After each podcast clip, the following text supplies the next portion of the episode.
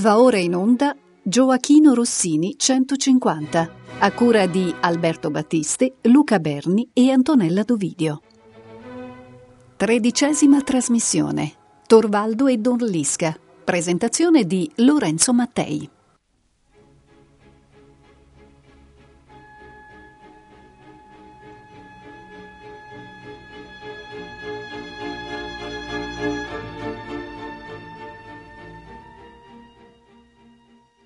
Bentornati con il nostro ciclo di ascolti sulle opere di Rossini e questa volta tocchiamo un'altra opera, come abbiamo fatto con l'equivoco stravagante, non delle più conosciute. Torvaldo e Dorlisca è l'unico dramma semiserio di Rossini che viene così chiamato nel libretto a stampa coevo. Ora, l'opera semiseria di norma si fa risalire all'epoca rossiniana, ma alle spalle ha una storia molto più lunga, che in questa nostra chiacchierata giova ricordare. Ora, la copresenza di personaggi appartenenti a sfere diametralmente opposte, come i sovrani da un lato e i servi dall'altro, era un fenomeno che segnò gli esordi del melodramma pubblico nel Seicento e che scomparve progressivamente nel corso dei primi anni del Settecento anche se per esempio a Napoli questa mescolanza durò fino agli anni venti del XVIII secolo.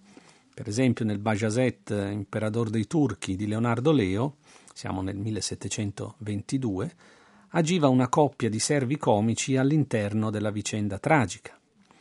Ora, questa separazione di serio da una parte e comico dall'altra eh, nacque a Venezia, per poi diffondersi a Napoli e in Europa con il genere dell'intermezzo comico. Per il grande pubblico basta pensare alla serva padrona di Pergolesi. L'intermezzo è infatti diviso in due parti, si collocava tra gli atti di un melodramma di soggetto eroico e veniva cantato da due personaggi. Sempre in ambiente veneziano, nel secondo Settecento si tentò tuttavia di reintrodurre spettacoli tragicomici. La morte di Dimone, dell'impresario librettista Giuseppe De Kurz, che era stato messo in musica da Antonio Tozzi al Teatro di San Cassiano di Venezia nel 1763, fu capofila di una serie di opere sperimentali, che non a caso approdarono alla corte di Stoccarda del duca Karl Eugen, che intratteneva rapporti stretti con l'ambiente culturale veneziano e proprio a Stoccarda tra il 1767 e poi da Stoccarda a Lisbona eh, fino al 1772 nacquero le opere di Iommelli semiserie su testo di Martinelli, cioè Il cacciatore deluso, La schiava liberata, Le avventure di Cleomede. Ben inteso, si trattò di casi isolati, ma comunque significativi della volontà di un rinnovamento dei generi operistici, che sul finire del Settecento riguardò soprattutto l'assimilazione dell'operismo francese da parte degli spettacoli nostrani. Durante gli anni della Rivoluzione francese i soggetti operistici iniziarono a trarre spunto dalla contemporaneità e da problemi talvolta scottanti. Pensiamo al Disertore, ispirato al dramma di Sedin, e poi sarà anche una pièce di Mercier, e messo in musica nella versione italiana da Francesco Bianchi, poi da Angelo Tarchi, da Sarti, da altri operisti ed è un caso emblematico. Sul piano drammaturgico, queste opere, che possiamo già definire semiserie, si imparentavano con l'opera buffa grazie a personaggi di estrazione borghese o popolana, mentre erano vicini all'opera seria per l'assunzione di elementi patetici, se non tragici, condensati in scene topiche come quella del sotterraneo, dove giaceva un personaggio recluso. Il ritmo drammatico di un'opera semiseria si distingueva inoltre per una tensione costante, che solo i personaggi comici e grotteschi riuscivano in parte a stemperare. L'etichetta di opera semiseria è stata spesa per melodrammi come Matilde di Chabran, dove però le scene serie sono in numero limitatissimo. Oppure viceversa per drammi dove i personaggi realmente comici sono uno o due, al massimo. E quest'ultimo caso fu quello più frequente tra 7 e 800, quando entrò in voga, specie nel genere francese dell'opera comique, che è metà parlato e metà cantato, un tipo di dramma dove la vessazione degli innocenti perseguitati dai loro aguzzini aveva fine solo in extremis, con l'arrivo di un salvataggio da parte di forze esterne. I critici tedeschi denominarono Rettungsoper questo tipo particolare di repertorio e il termine tedesco fu poi tradotto nel neologismo opéra o sauvetage, che spesso ancora oggi viene usato per etichettare questo genere d'opera. Nel caso di Torvaldo e Dorlisca, l'influenza dell'opera comique è palese fin dalla scelta del soggetto, polacco, che affondava le proprie radici in un episodio del romanzo libertino di Louvet de Couvray, Les aventures du chevalier de Faublas, che trattava di Lodoisca, divenuta poi eroina di due opera comique del 1791 approntati per imprese teatrali parigine rivali. Il 18 luglio al Théâtre Feydeau andò in scena la Lodoisca del librettista Lorot con le musiche di Luigi Cherubini. Il 1 agosto quella di Jean-Élie Badin de Jeur per le note di Kreutzer sulle tavole del Théâtre de l'Opéra Comique. In Italia poi il librettista Francesco Gonella adattò questo soggetto per le forme dell'opera seria e la sua Lodoisca andò in scena al Teatro della Fenice di Venezia con le musiche di eh, Giovanni Simone Mair il 26 gennaio del 96. Su questo modello di dramma agito da due amanti che potevano essere sposati o meno, ma sicuramente era la coppia eh, affiatatissima, ma amanti e perseguitati, Jean-Nicolas Bouilly ideò la Léonore per le musiche di Gavot nel 1798. Quest'opera impressionò Beethoven fino a convincerlo a cimentarsi con l'omonimo Singspiel che andò in scena il 20 novembre del 1805, la Leonora che poi diventerà il Fidelio in tante stesure, ripensamenti e versioni d'autore. Pochi mesi prima, cioè il 26 luglio, eh, sempre del 1805, a Padova, si tenne a battesimo l'amor coniugale, ancora una volta di Mair, sullo stesso identico soggetto. Due anni prima, il 13 maggio 1803, a Parigi, spopolò il melodrama di Pisserecourt, Le Mines de Pologne, dove spiccava un'altra eroina polacca, Floresca. Il 3 ottobre 1804 a Dresda ci fu una nuova Leonora, musicata da Ferdinando Paer, che ebbe grandissimo successo. E la fortuna del soggetto proseguì a Vienna con la Fanisca, opera comique ancora una volta di Luigi Cherubini, messa in scena il 25 febbraio 1806. Quindi dal 1791 con la Lodoisca di Cherubini. Al 1806, la Fanisca sempre di Cherubini, incontriamo Lodoisca, Floresca, Fanisca e arriviamo al 26 dicembre 1815 al Teatro Valle di Roma con la Dorlisca di Rossini. Diversi nomi assonanti per indicare un unico modello di eroina plasmato sulla sensibilità post-rivoluzionaria a cui si affiancò un nuovo tipo di antagonista, crudele e violento come mai il melodramma aveva conosciuto. Non un antagonista allineato a quella che era la ragion di Stato o forme di dovere, ma un despota che per soddisfare la propria bramosia perseverava nella cattiveria. E tale è il duca d'Ordou nei confronti di Dorlisca, da lui bramata nonostante il matrimonio che ella aveva contratto con eh, l'amato Torvaldo. I due coniugi sono infatti vittime dell'agguato ordito dal duca con l'aiuto dello sgherro Ormondo lo stesso giorno delle loro nozze. In questa zuffa Torvaldo viene dato per morto e Dorlisca riesce a fuggire per trovare però rifugio proprio nel castello del suo persecutore. La presenza tetra e incombente del castello del duca viene connotata musicalmente fin dal tempo lento della sinfonia, che è una delle più originali e drammaticamente pertinenti delle opere di Rossini, e segna una tinta, mi sia permesso l'uso del termine verdiano, una tinta severa per il Torvaldo ed Orlisca, che può ben dirsi un melodramma romantico, al pari della donna del lago. Basti ascoltare la scena terza, che segna l'ingresso di Dorlisca in scena, per comprendere quanto sia appunto romantico il peso espressivo assegnato all'ambiente, in questo caso il bosco cupo e il castello, che metaforizza il potere maligno e che pertanto si fa esso stesso personaggio. Ascoltiamo quindi la scena con cui si presenta Dorlisca.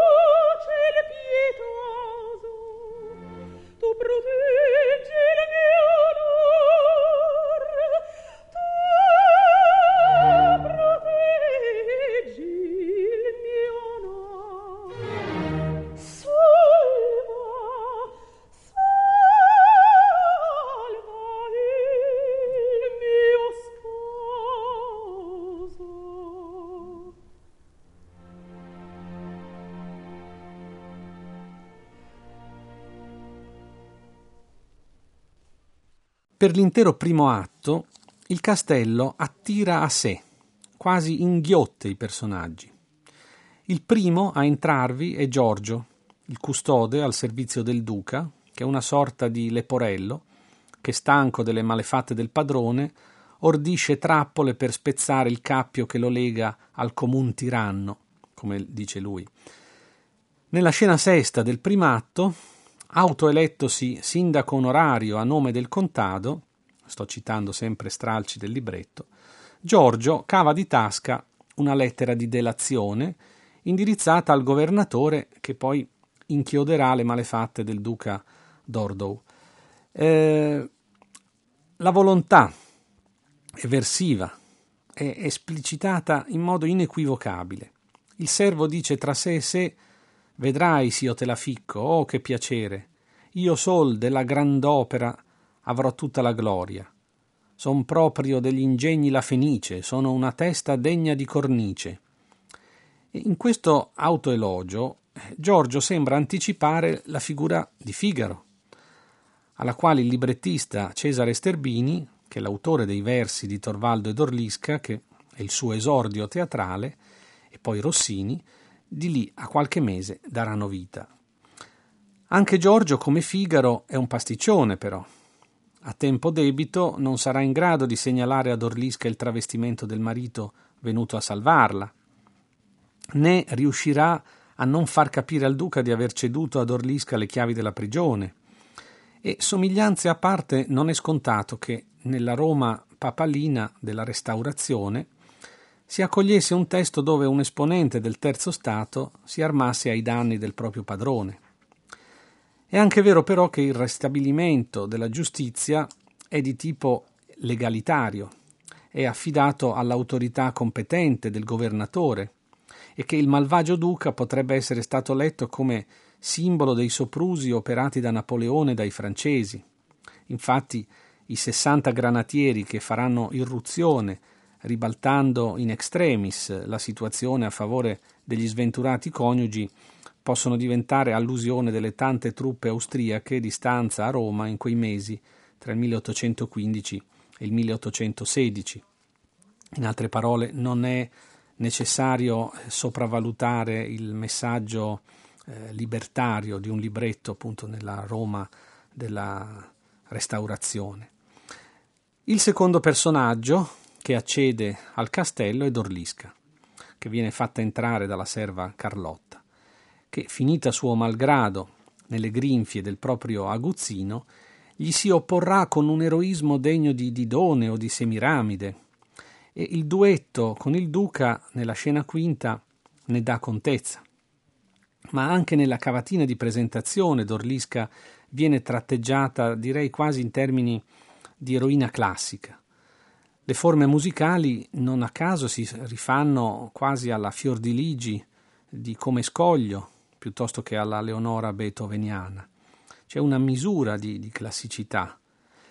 Il terzo personaggio che entra nel castello è Torvaldo, che ripresosi dall'aggressione e avvisato di dove si trovi la moglie, decide di travestirsi da contadino per liberarla. Con l'aiuto di Giorgio eh, che gli si è offerto prontamente come amico, si introduce quindi dentro il castello. Infine, ultimo ad entrarvi è lo sgherro Ormondo, di ritorno dalla campagna, dove era in cerca del presunto cadavere di Torvaldo. L'aria di Ormondo, che descrive il suo fallimentare tentativo di cogliere una pera da un albero, è l'unico momento autenticamente buffo di tutta la partitura e non è un caso che individui un antecedente illustre nell'aria di Nardo, tratta dal filosofo di campagna di Carlo Goldoni e Baldassarre Galuppi, dove il personaggio, che è il più buffo, quello di Nardo, era alle prese con un'analoga eh, raccolta di pere. Ora, una volta che tutti i personaggi sono stati, per così dire, mangiati dal castello del duca, può avere inizio il finale primo che qui è all'insegna di una compattezza strutturale già pienamente matura. Non scordiamoci che Rossini non aveva ancora compiuto 25 anni. E eh, accompagnerà il disastroso tentativo, questo finale primo, di liberare Dorlisca, che però viene impedito sul nascere dal riconoscimento di Torvaldo da parte della moglie, che quindi fa cadere subito la copertura, con il conseguente imprigionamento del marito.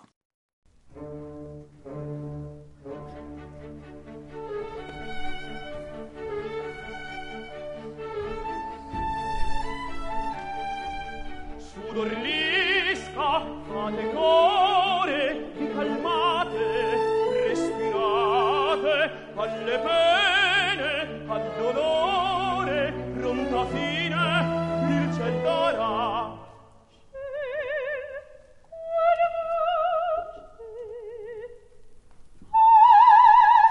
Taci! Che siam fritti! Oh, qual sospetto! Tu, tu chi sei? Destino! Parla, parla! Indietro! Orvaldo! Sì, sono io! Orvaldo! Sì!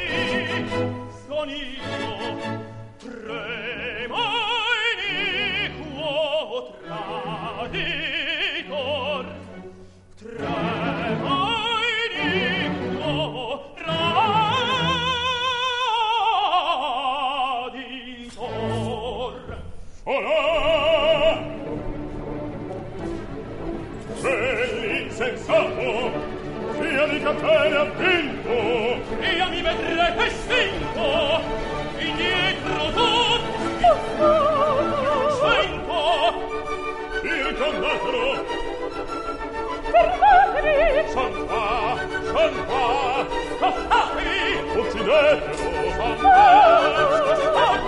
Uccidetelo, uccidetelo.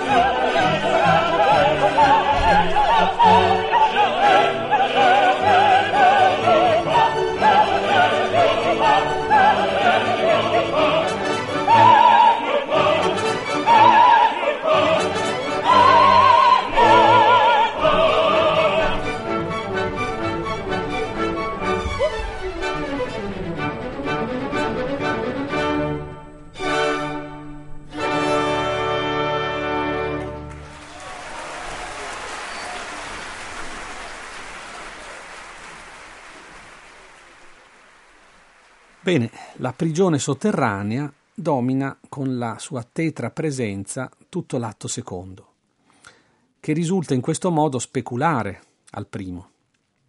Nel primo atto i personaggi entravano progressivamente dalla porta del castello. Qui tentano di uscire dalla porta del carcere, le cui chiavi passano di mano in mano. Il duca, dopo essersi visto rifiutato per l'ennesima volta da Dorlisca, decide di uccidere Torvaldo e probabilmente dopo averla violentata avrebbe ucciso anche lei.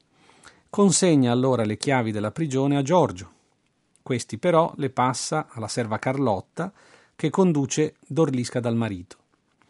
Accortosi del tradimento, il duca, infuriato, raggiunge la prigione e strappa le chiavi dalle mani di Carlotta, consegnandole a Ormondo, Quest'ultimo, quando vede che le forze dell'ordine inviate dal governatore assediano il castello, riconsegna le chiavi a Torvaldo, determinando così lo scioglimento del dramma. Il duca, disarmato e incatenato, verrà messo a morte e i due coniugi si riabbracciano nel giubilo generale. Dunque, porte che si chiudono e chiavi che le riaprono. Simboli semplici, indicativi di un dramma altrettanto essenziale nell'opporre il male al bene, senza mezze tinte, in modo netto. A mescolare le carte e a confondere tra loro i registri espressivi è semmai la musica di Rossini, che attribuisce al malvagio duca uno spessore direi quasi eroico, tormentato, che era stato adeguatamente esaltato in alcune pagine di Stendhal, che il libretto in verità non lasciava emergere, ma che si confaceva al carattere dei personaggi che di norma interpretava il basso Filippo Galli.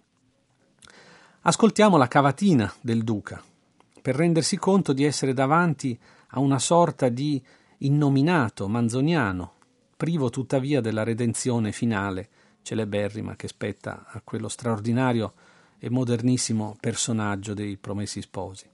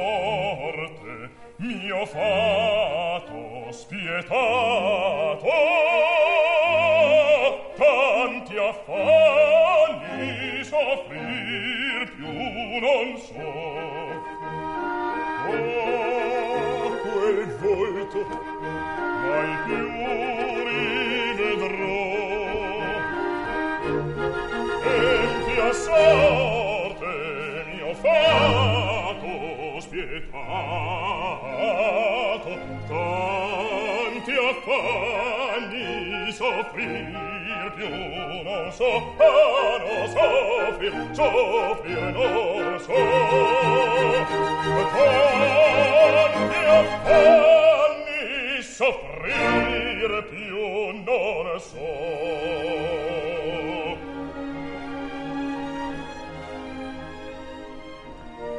Il padrone.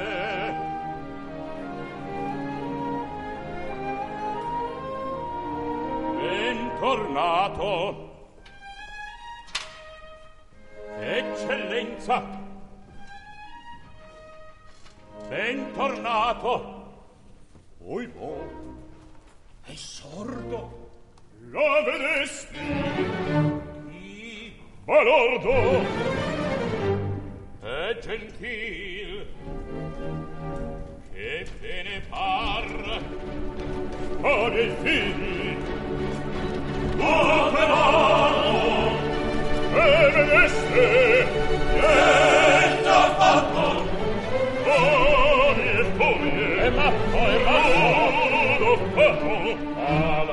Detto il temporale già comincia già comincia già comincia a borbottar Viceversa, nei momenti più tesi, come quello in cui Torvaldo, travestito da contadino, si trova eh, di fronte al duca, la musica di Rossini sortiva un effetto, direi, antifrastico, cioè straniante. Nel terzetto tra Torvaldo, il duca e Giorgio, acqua al raggio di speranza, tutti gli a parte che i due personaggi, cioè Torvaldo e Giorgio, si scambiano mentre il duca spera di conquistare Dorlisca, sono musicalmente resi da un rapidissimo sillabato che ha il sapore di nonsense collocato in quel preciso contesto, che tra l'altro declassa il protagonista maschile a Pertichino. Questo termine nel gergo teatrale indicava eh, in un brano a più voci un personaggio di fianco. Il Pertichino probabilmente era il cavallo che dava il cambio o che aiutava gli altri cavalli in salita eh, a, tra- a trainare una carrozza. Quindi Torvaldo diventa Pertichino dell'antagonista e possiamo ascoltare appunto questo straordinario terzetto. A qual raggio a qual raggio di speranza. Urbalena urbalena io pensiero di piegar quel core alle te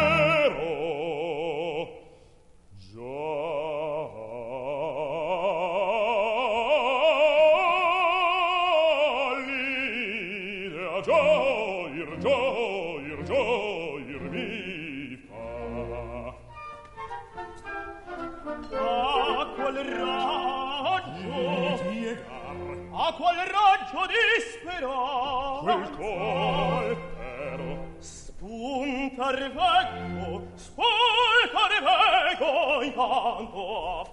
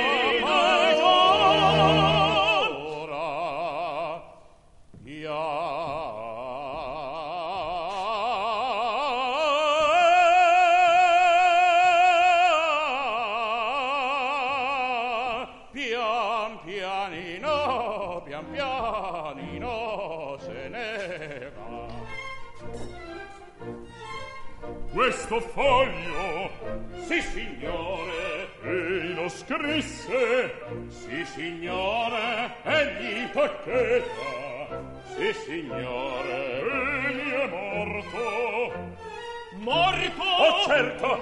Morto! Tu il vedesti? Io lo vidi, lo vidi! E promettesti e promettesti. Alla sposa alla sposa desolata. Celestia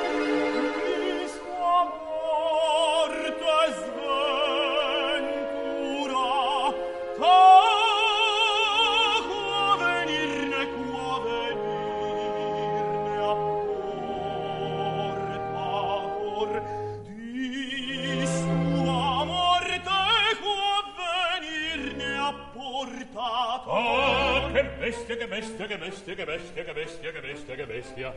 State forte, che fimo improvviso sette forte su muoviamo a sorridore. Tu seconda amica sortera di mia conto favore. Tu seconda amica sorte di quest'anima l'ardore. Tu seconda amica sortera di mia conto favore. Improvviso sette forte su muoviamo a sorridore. State forte, state forte, via prudenza che ti mor. Sono di questa anima nascosta. State fatte, state fatte via prudenza che chi muore. Non bisogna state forte. Tu seconda mica sorte. Solo mia ma sorrido. La di mia col tuo favore. Tu seconda mica sorte. Tu seconda mica sorte. Di questa anima nascosta. La non bisogna state forte. State fatte, state forte. Solo mia ma sorrido. Via prudenza via prudenza. E non bisogna state forte. State fatte, state forte. Solo mia ma sorrido. Via che chi muore. Non bisogna state forte. State fatte, state forte. Solo mia ma sorrido. Farpato! State forte, state forte, su muoviamo a sorridore. Via prudenza che ti mor. Tu seconda amica sorte. Tu seconda amica sorte. Di quest'anima l'ardore. La di mia conto favore. Tu seconda amica sorte. Tu seconda amica sorte. Di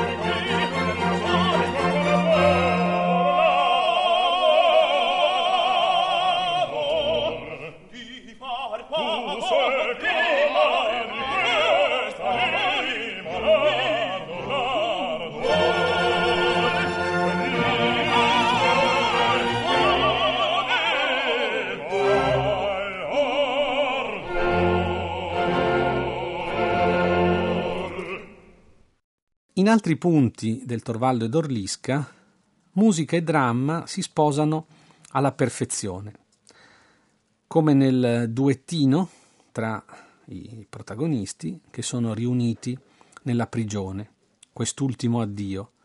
Siamo nella scena sesta del secondo atto, dove la percezione della morte imminente induce Rossini a recuperare la musica impiegata per il coro del finale tragico che era stato inserito nella rappresentazione ferrarese del Tancredi. Giova quindi ascoltare questo eh, riutilizzo. Eh, sappiamo che Rossini era avvezzo a non solo autocitazioni, ma a massicce importazioni da un'opera ad un'altra, però sempre fatte con un'intelligenza teatrale e drammatica straordinaria. Quindi il fatto che questo brano eh, transiti dal Tancredi al Torvaldo ed Orlisca dimostra semmai la serietà, la tinta seria di, di quest'opera che dovrebbe essere semiseria. Quindi ascoltiamo quest'ultimo addio.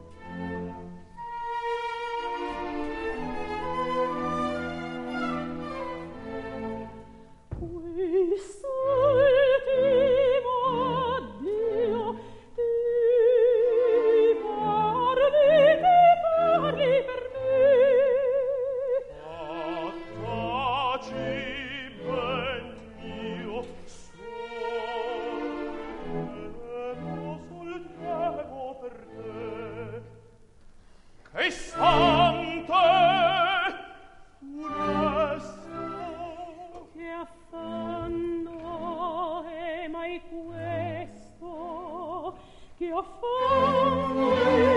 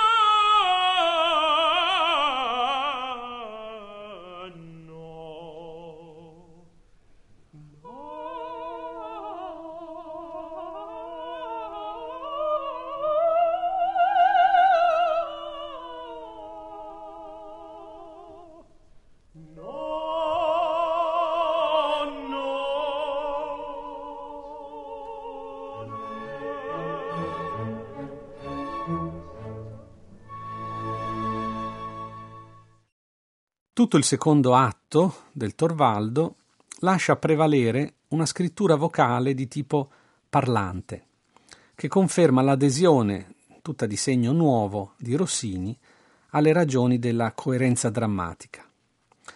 A ribadire la centralità del duca come perno del dramma e come nuova figura di antagonista sta il terribile congedo canoro, cento larve d'intorno mi stanno, che pare già anticipare nella sua tumultuosità il si vendetta tremenda vendetta, lo stesso metro infatti, di Rigoletto, perché ha un analogo furore eh, cabalettistico, è una specie di, di cabaletta infuriata e quindi la ascoltiamo come ultimo grido di rabbia da parte di questo personaggio senza speranza di redenzione.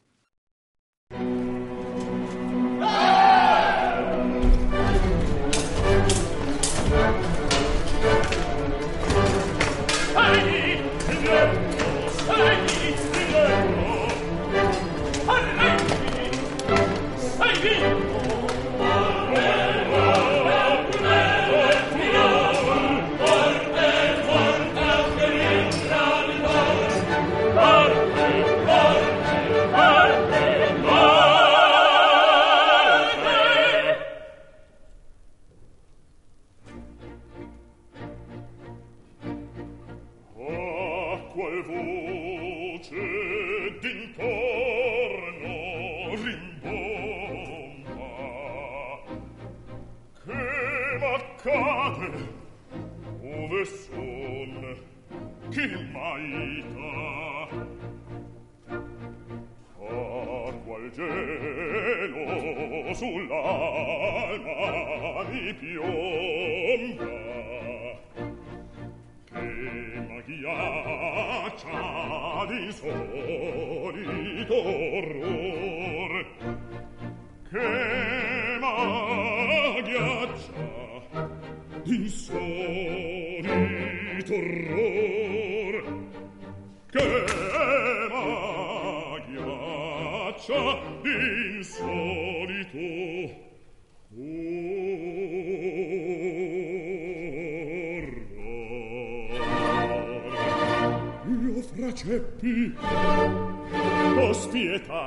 mia sorte. E mucci la rabbia il furor. Per pietà mi traete alla morte del mio fato compite il rigore. Del mio fato compite il rigore.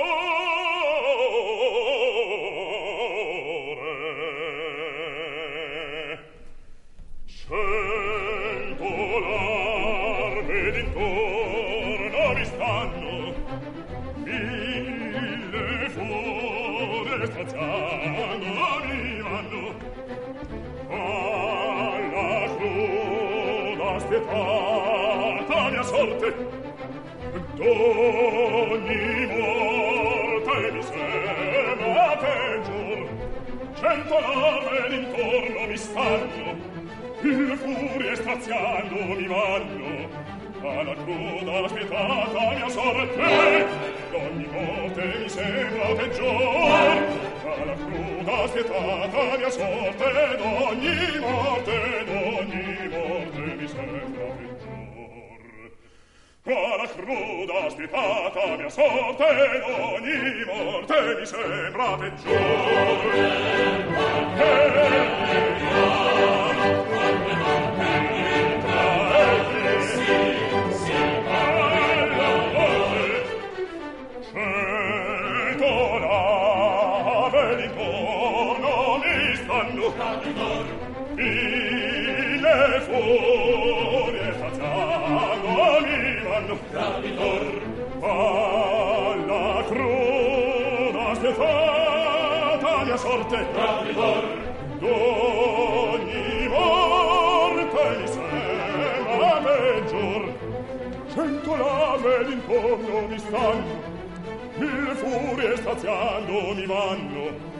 alla cruda aspettata mia sorte ogni morte mi sembra peggior alla cruda aspettata mia sorte ogni morte ogni morte mi sembra peggior alla cruda aspettata mia sorte ed ogni morte mi sembra peggiore morte tale tale tirata alla cruda aspettata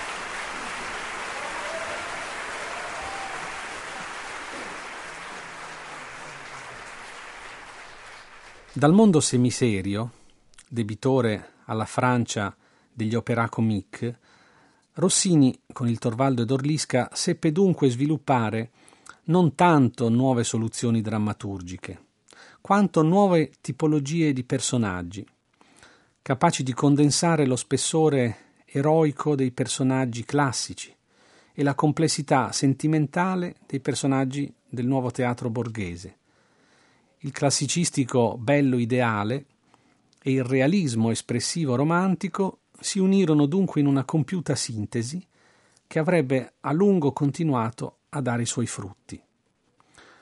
Io vi ringrazio dell'ascolto, vi do appuntamento alla prossima puntata, invitandovi a riscoprire quest'opera meravigliosa, non troppo conosciuta, che brilla di luce doppia, buffa in pochissime scene e soprattutto tragica nelle figure dei protagonisti e anche per la prima volta dell'antagonista. Dunque a tutti un buon ascolto e un arrivederci alla prossima puntata.